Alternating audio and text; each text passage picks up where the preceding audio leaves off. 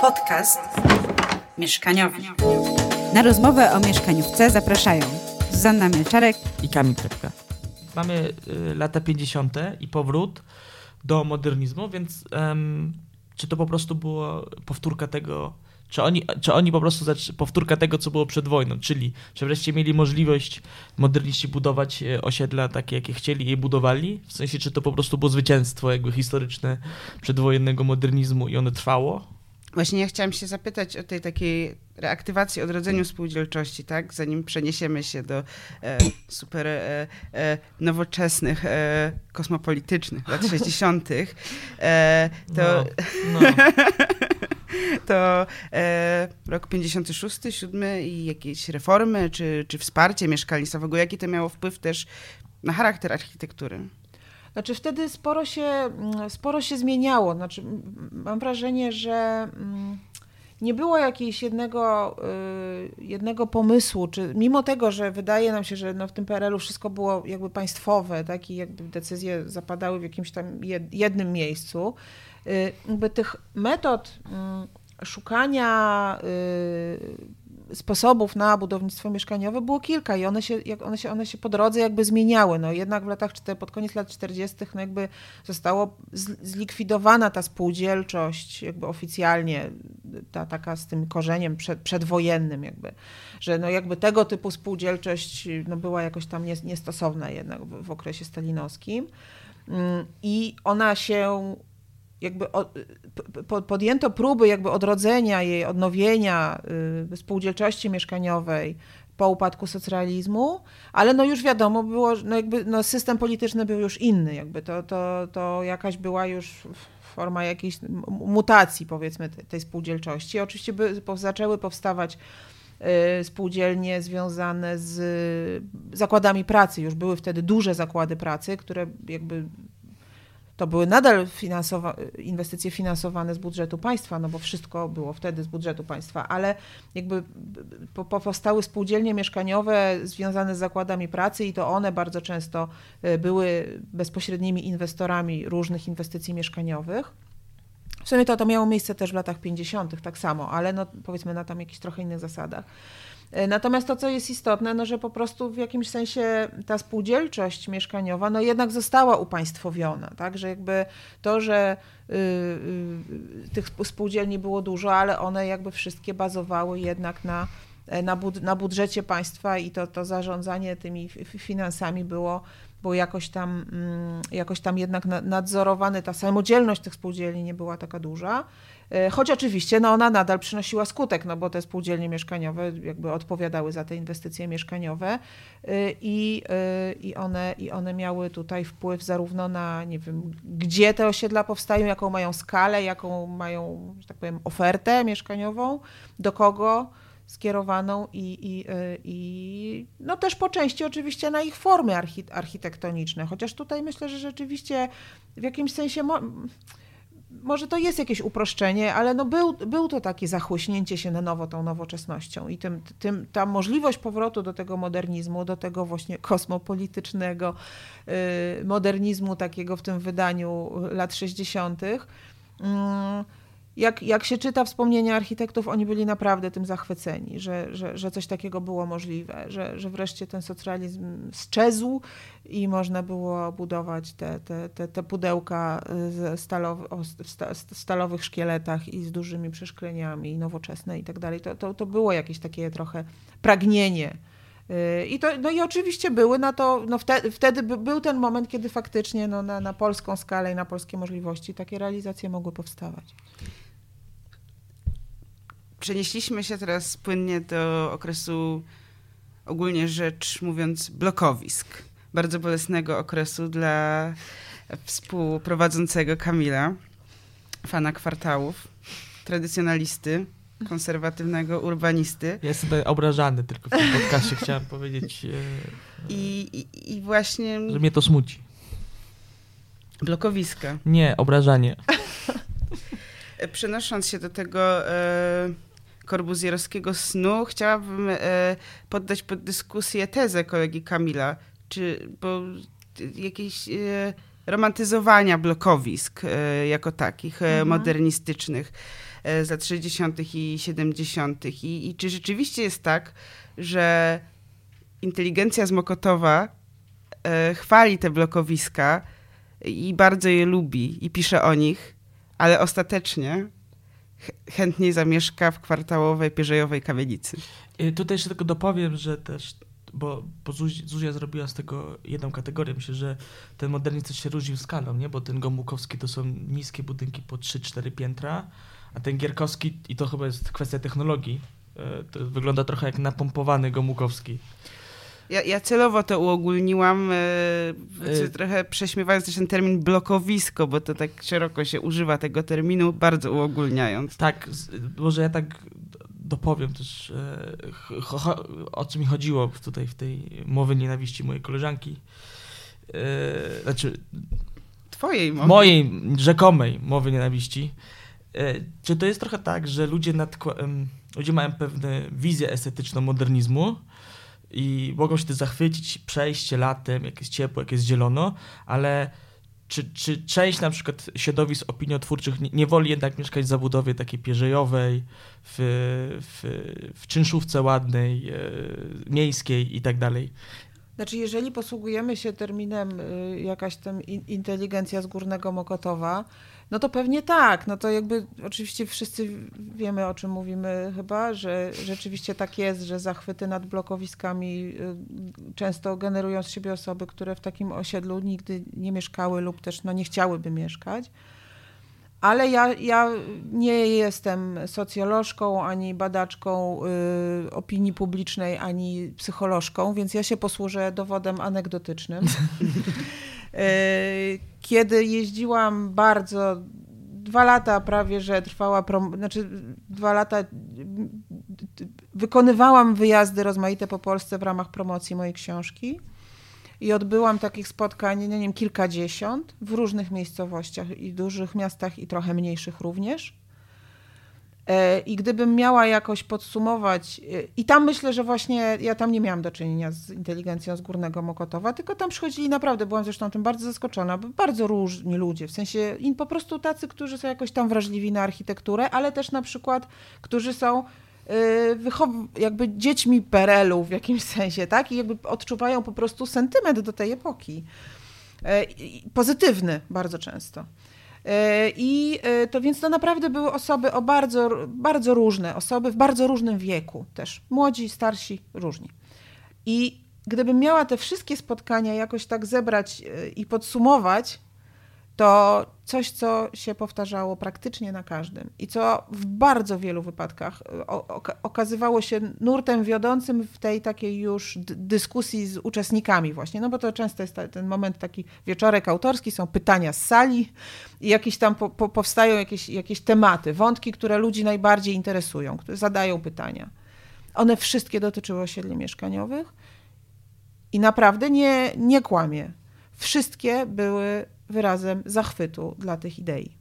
I to byli ludzie, którzy mieszkają w tych osiedlach dzisiaj, obecnie. W Toruniu, nie wiem, Wrocławiu, y, w, Warszawie, obojętne, w różnych miejscowościach.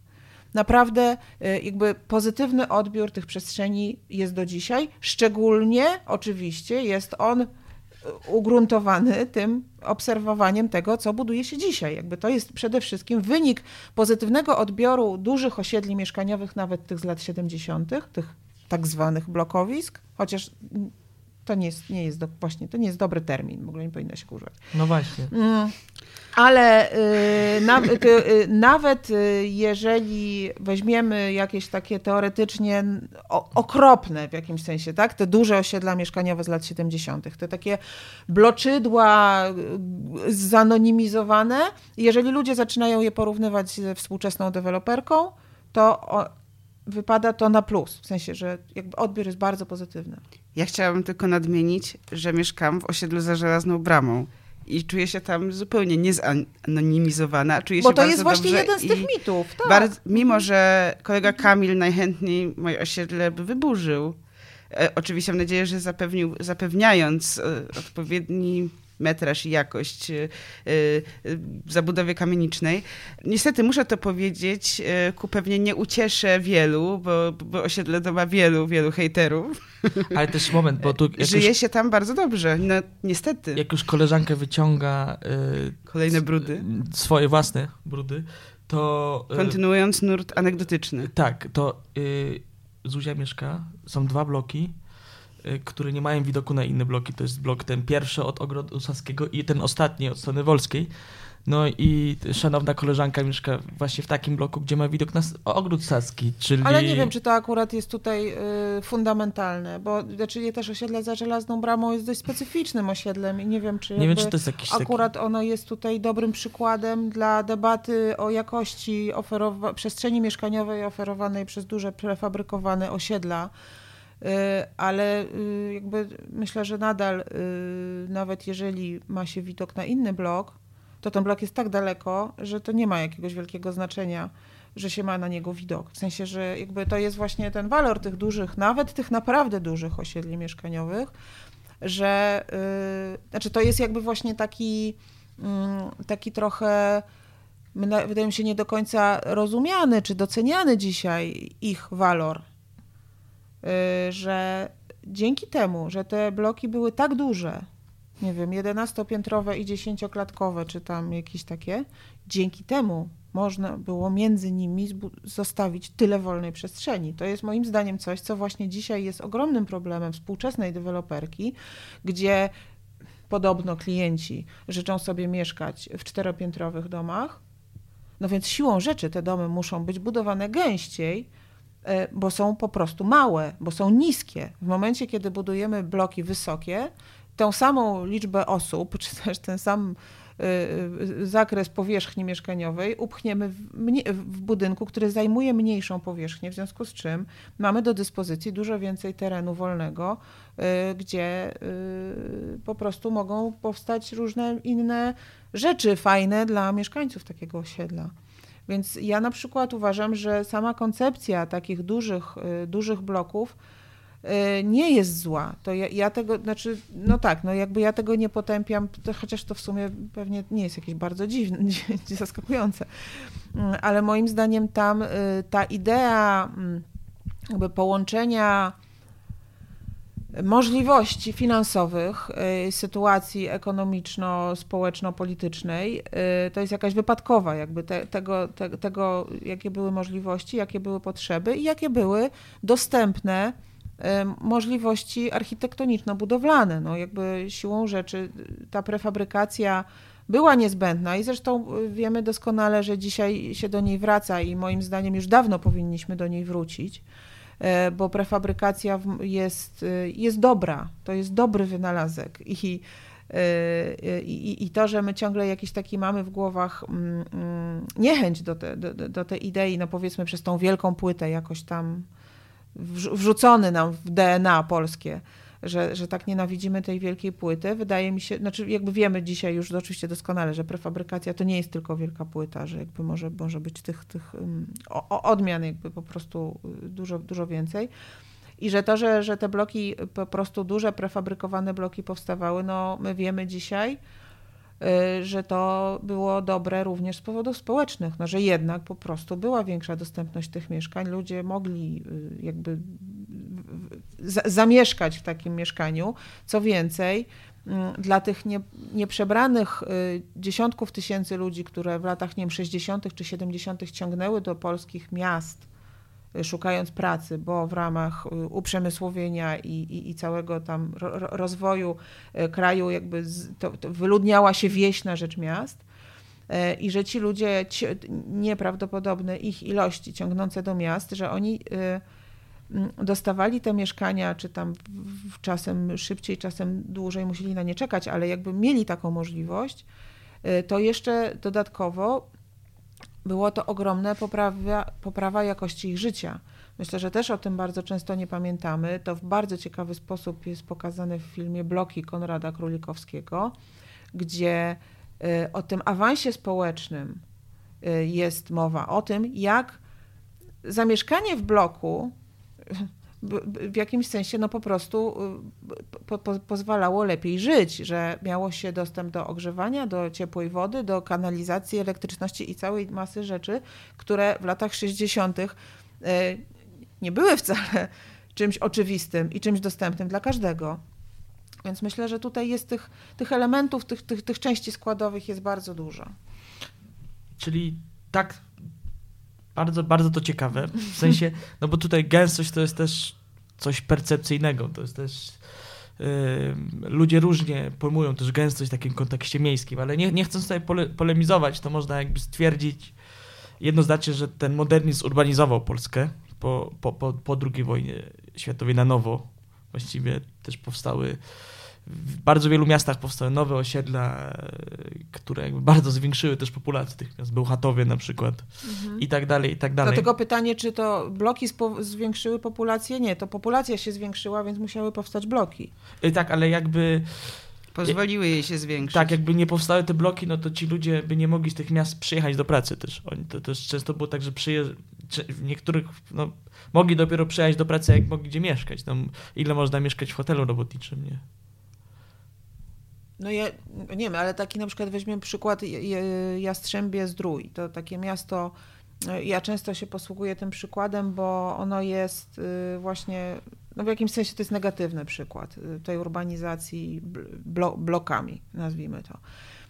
Y, To jest miasto, które, no jak odkryto tam złoża, y, nie pamiętam, jeszcze w latach 60., No, rozmaite kurort. Mm, To był wtedy ku- kurort, maleńka miejscowość y, Jastrzębie Zdrój, jak sama nazwa wskazuje, właśnie było uzdrowiskiem.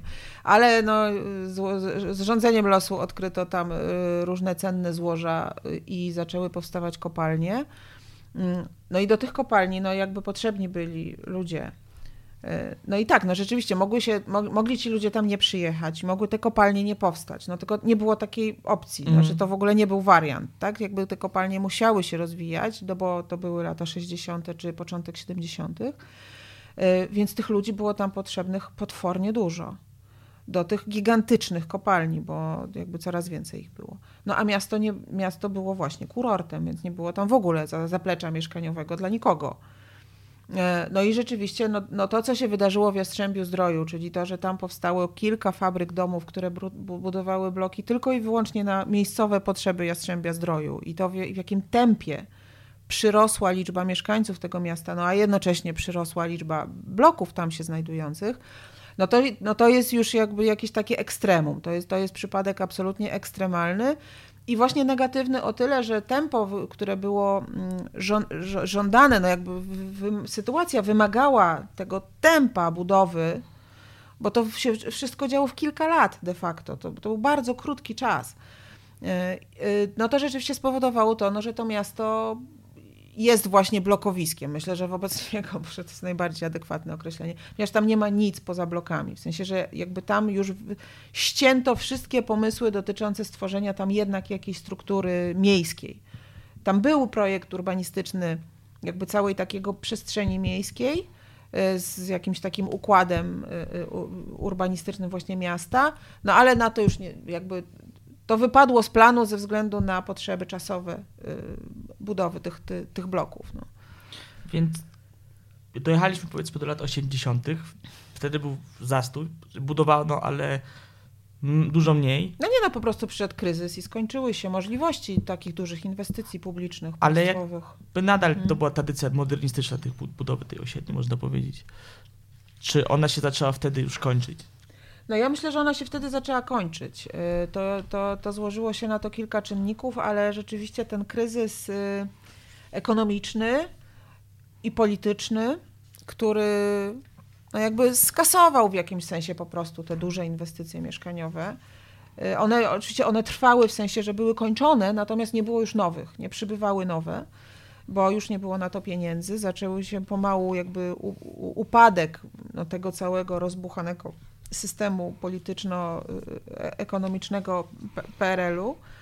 E, I to się zbiegło w czasie e, z mm, jakby z jednej strony jakby z jakimś takim zmianą nastrojów społecznych w Polsce po prostu. Kiedy mamy karnawał Solidarności, e, mamy jakby to takie rozbudzenie się tych nadziei, że ten system upadnie.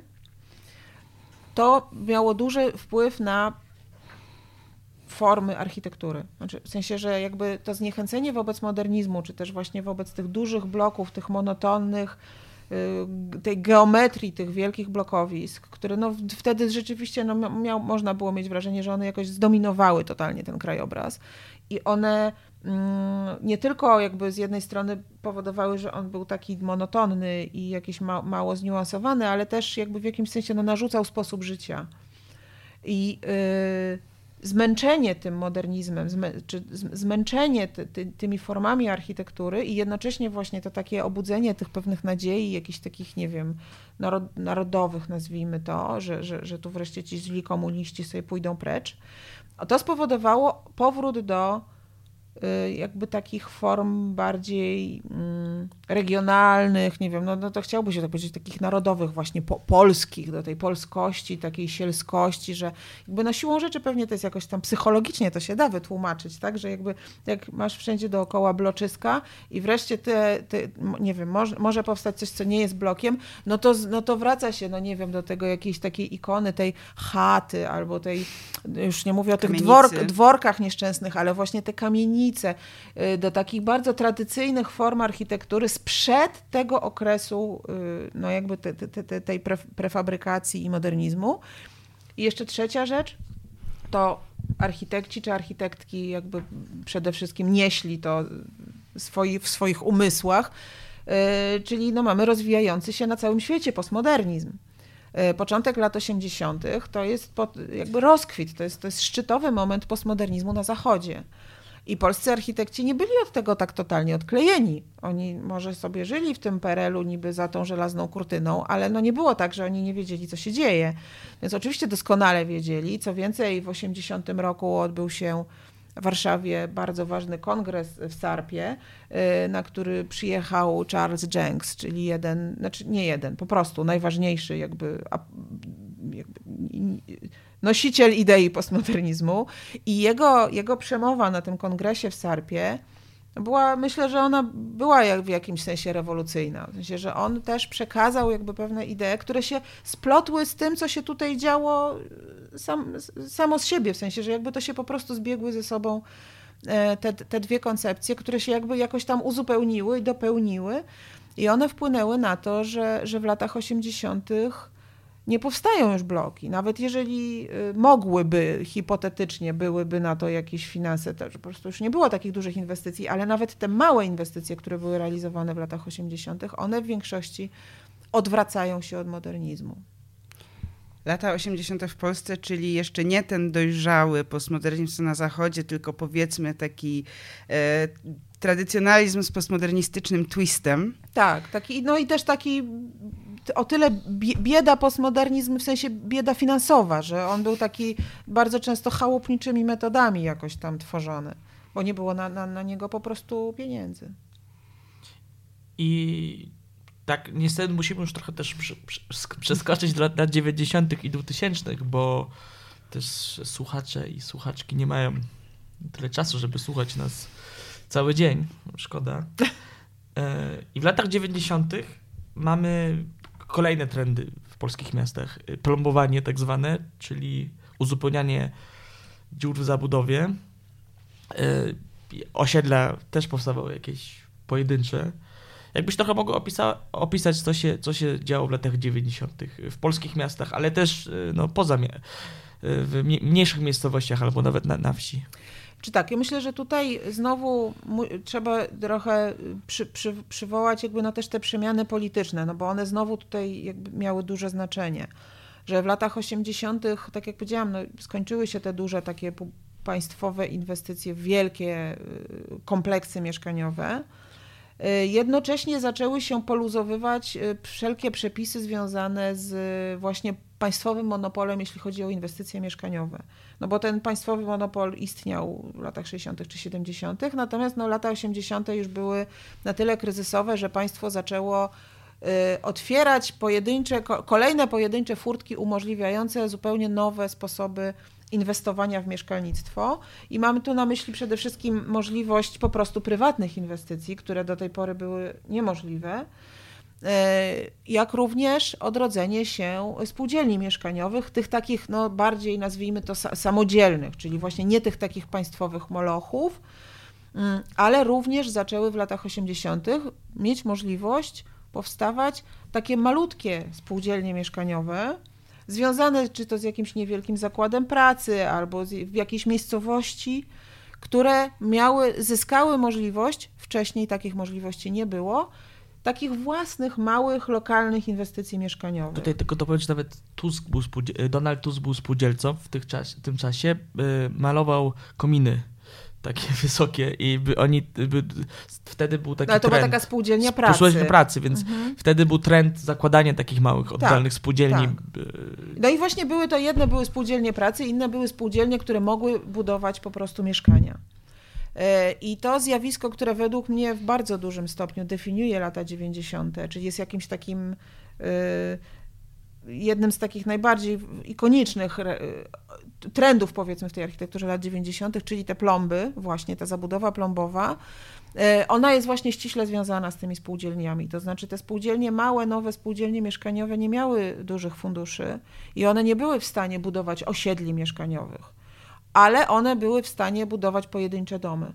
Jednocześnie w polskich miastach władze miast zaczęły bardzo doceniać e, to, że e, powstała możliwość uzupełniania tej zabudowy, bo też pewnie nie do końca wszyscy sobie zdają z tego sprawę, że nawet jeszcze w latach 90. bardzo dużo polskich miast miało ciągle jeszcze dziury w zabudowie po II wojnie światowej, nieuzupełnione albo dziury, albo wręcz całe połacie miast, które po II wojnie światowej nie zostały odbudowane czy zabudowane. Wrocław jest chyba takim najbardziej znanym, prominentnym tak, przykładem tak, plombowania. Tak, no tam, to, tam pro, pro, program, akurat program plombowania, y, jakkolwiek to nie, nieatrakcyjnie brzmi, narodził się już na początku lat 80. To jest pierwsze miasto, w który i tam, tam zdecydowały o tym władze miasta. To był program y, za, jakby zarządzany przez władze miasta. To nie było spontaniczne od sasa do lasa pojedyncze inwestycje, tylko tam to zostało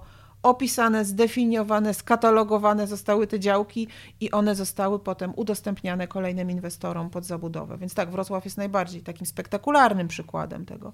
No ale takich realizacji jest, jest, jest dużo więcej. I to jest właśnie kwestia też.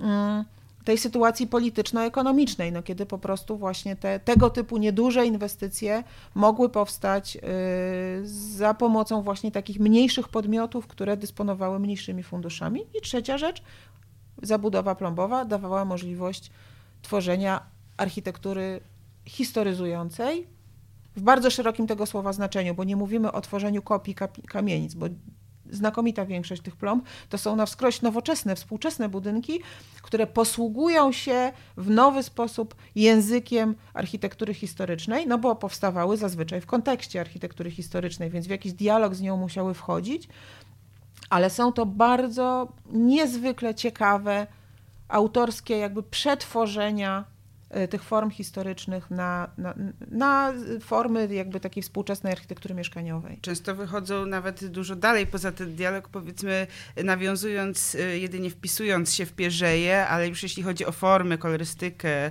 i środki wyrazu, to, to, to jest to zupełnie, zupełnie coś innego. Tak, to jest ogromne, ogromne bogactwo form. Rzeczywiście, że, że, że to moim zdaniem, dlatego ja mówię, że to jest jeden moim zdaniem z najciekawszych takich trendów y, obecnych w latach 90., bo, bo jakby też ze względu na ilość, tę ogromną ilość tego typu realizacji, tam jest ogromne ich, ich zróżnicowanie i niektóre są kompletnie odjechane, a niektóre są bardzo skromne, ale również ciekawe, w sensie, że jakby ten właśnie to, to wchodzenie w, ten, w dialog z tym kontekstem mógł mieć naprawdę bardzo różne oblicza. I to nie tylko Wrocław, ale dużo ciekawych przykładów jest na przykład na poznańskich Jeżycach. Tak, tak. Więc mamy ten taki powrót do ten, ten, ten postmodernistyczny karnawał, powiedzmy lat 90., 2000, tam się też wpisują od, tak, retrowersja, tak, tak, tak się nazywa ta od, odbudowa tak. Elblągu. Tak, tak. tak, tak zwane nowe starówki. Tak, tak. nowe starówki, mhm. Podzamcze Szczecińskie, Elbląg, Głogów i tak dalej. I to się tak mniej więcej zakończyło wraz z wejściem do Unii. Y, nie tak, jak, tak jakbyśmy to chcieli osadzić na jakimś timeline'ie. I wtedy był powrót y, modernizmu. takiego neomodernizmu. Znaczy ja myślę, że tak, no znowu tutaj chyba wypa- wypadałoby przywołać y, y, polityków, bo to znowu tutaj ich decyzje jakby miały ogromny wpływ na to.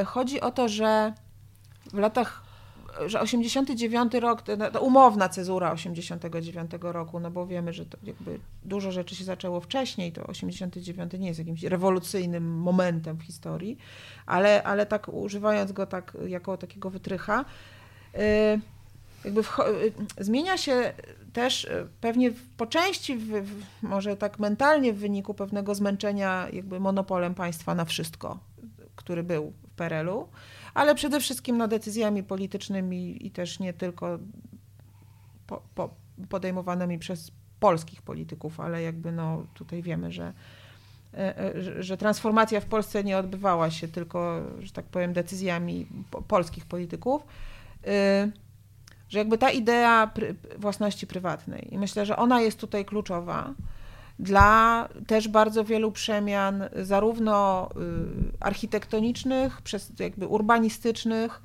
y, no jak i oczywiście przede wszystkim jakby właśnie no, no, no, no, no, sytuacji mieszkaniowej, jakby w ogóle, jakby dostępności mieszkań i jakby sposobu ich budowania i po, po, pozyskiwania przez mieszkańców, tak, jakby możliwości po prostu zamieszkania w takim, w takim obiekcie, więc więc tutaj ta, ta, ta, ta rewolucyjna zmiana, jeśli chodzi o strukturę własnościową, y, i nie tylko własnościową mieszkańców, ale też własnościową inwestorów, czyli jakby państwo w, w okolicach 90, 89, 90 roku, państwo zrezygnowało z inwestowania w mieszkalnictwo.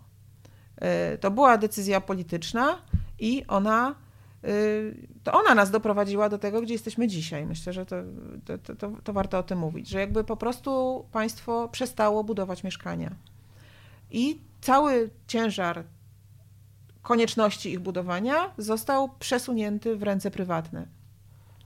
E, Najpierw tym, tym w jakimś takim okresie, okresem przejściowym były te spółdzielnie, ale spółdzielnie bardzo szybko zaczęły upadać, ponieważ spółdzielnie nie były w stanie się większość spółdzielni nie była w stanie się utrzymać bez dotacji państwowych, a te dotacje się w latach 90. skończyły. Albo przestawały budować, zbudowały i tylko zarządzały. No już. tak, albo nie, nie, nie, nie rozwijały się, no bo ten sens, sens był taki, żeby to się jakoś tam napędzało nawzajem. E, W związku z czym zaczęli wchodzić po prostu prywatni inwestorzy Mm, i ta, i ta, ta, ta zmiana była, była dosyć spektakularna, jeśli chodzi o procenty y, i bardzo szybko, bardzo szybko się y, to, to, to po prostu całkowicie przeszło w ręce prywatne budowanie, budowanie mieszkań po prostu. Prze, weszło, przeszło w, w ręce pr- prywatnych inwestorów, no a to zmieniło jakby wszystko w jakimś sensie. Mm, A jeśli chodzi o, o, o formę architektury, to przyznam szczerze, że ja nie umiem sobie do końca tego wytłumaczyć, dlaczego rzeczywiście nastąpił powrót do tego mo- modernizmu, że jednak okazało się, że ten, ta, ta, nowoczesność, to co wspominałam, że jakby to słowo nowoczesność nam się chyba do dzisiaj kojarzy z modernizmem, że na słowo nowoczesność my widzimy po prostu, wydaje mi się, że wyświetla nam się przed oczami budynek modernistyczny. I że jakby ten, ten taki powiedzmy his, historyzm, ale w tym takim bardzo szer- szerokim pojęciu postmo, postmodernistyczny historyzm, czy też to takie przetwarzanie różnych bo- bogactwa form architektury na mieszk- obiekty mieszkaniowe, które miało miejsce w latach 80. czy 90., rzeczywiście ono się skończyło. Yy, Poza jakimiś pojedynczymi tak naprawdę wyjątkami ono się skończyło, bo właśnie jednak ta modernistyczna no- nowoczesność yy, do, do, do mieszkalnictwa wróciła, ale tak jak mówię, jakby ja nie, ja, ja, ja nie umiem powiedzieć, dlaczego tak się stało. Ja nie wiem dlaczego. To jest bardzo ciekawe, co mówisz. Um,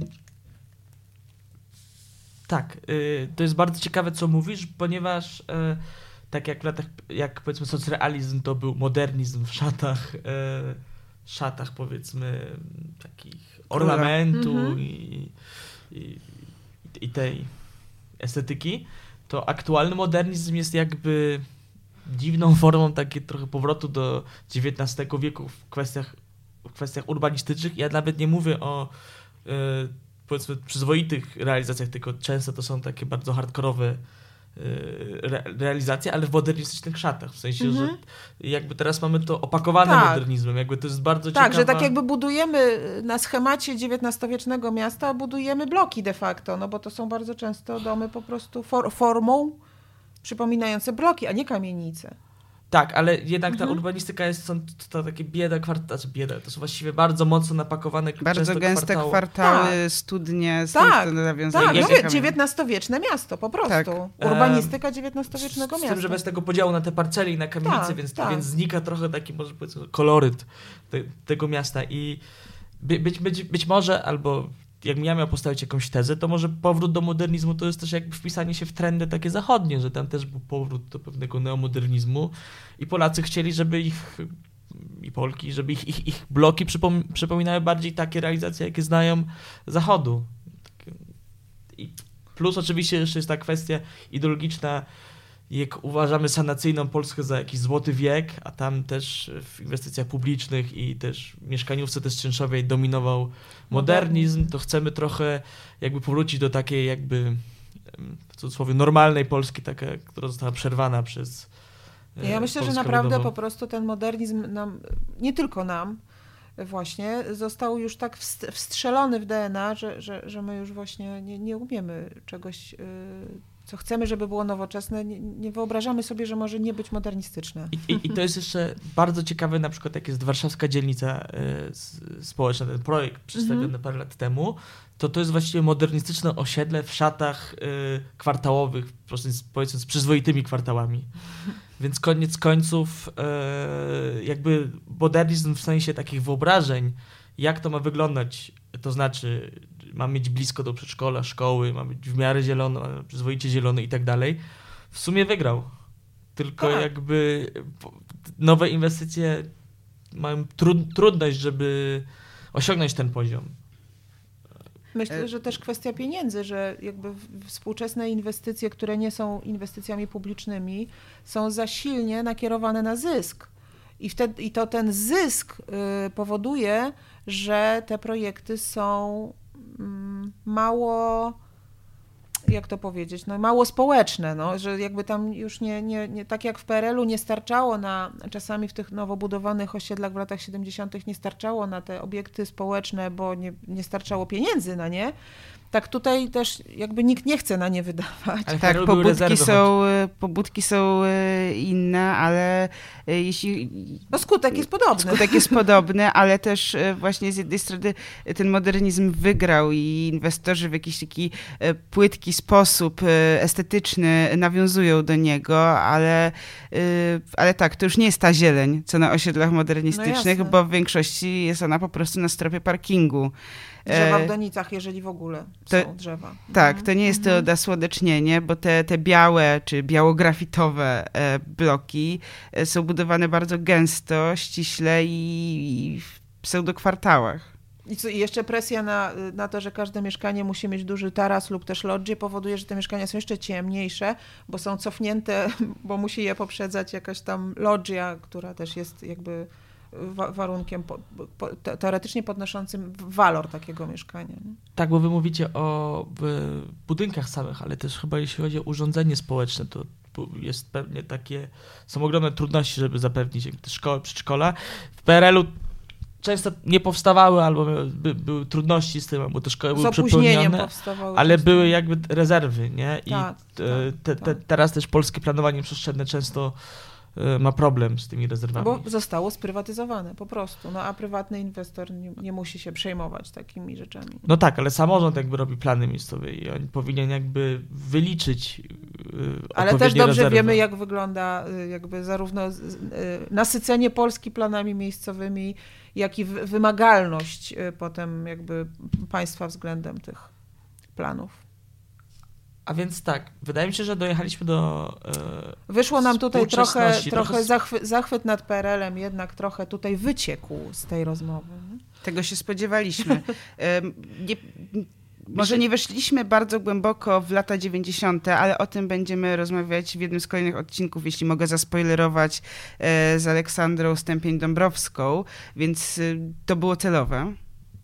Zbudowaliśmy fundament taki y, tutaj trochę y, wiedzy o mieszkalnictwie, jak ona się, jak, jak ono się rozwijało, jakie idee się tutaj przewijały przez cały XX wiek. Myślę, że to, Tak, to zawsze warto mieć gdzieś z tyłu głowy, e, że to się to, to wszystko jakby nie, nie wzięło się znikąd, że to jest jakby długi proces, który miał swoje przemiany, ale to jest pewien proces, który za, zaczął się dawno i który w jakimś sensie ciągle, ciągle trwa, tylko właśnie no, no w różnych, w- przemieniany przez różne uwarunkowania polityczno-ekonomiczne przede wszystkim. Tak, przemierzyliśmy piękną e, podróż przez różne epoki e, polskiej architektury mieszkaniowej, która doprowadziła nas do chyba smutnego punktu, w którym aktualnie się znajdujemy, Ja ale jednak W sensie, czemu smutny?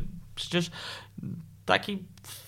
Ja nie powiem, że to jest smutny punkt, no bo jak patrzymy na te projekty osiedli społecznych nowych, to one jednak czerpią zarówno z najlepszych tradycji, powiedzmy takiego, mm, zarówno tej urbanistyki miejskiej, jak i, jak i tej modernistycznej. Są, wydaje mi się, że nie możemy tak nieoptymistycznie kończyć podcastu, Zuziu. No, wydaje jest tak źle. Jest dużo nadziei. Że będzie dobrze. dziękujemy Aniu za ogromnie ciekawą rozmowę Bardzo dziękuję ja. I nadzieję na przyszłość. Tak, wszystkiego dobrego.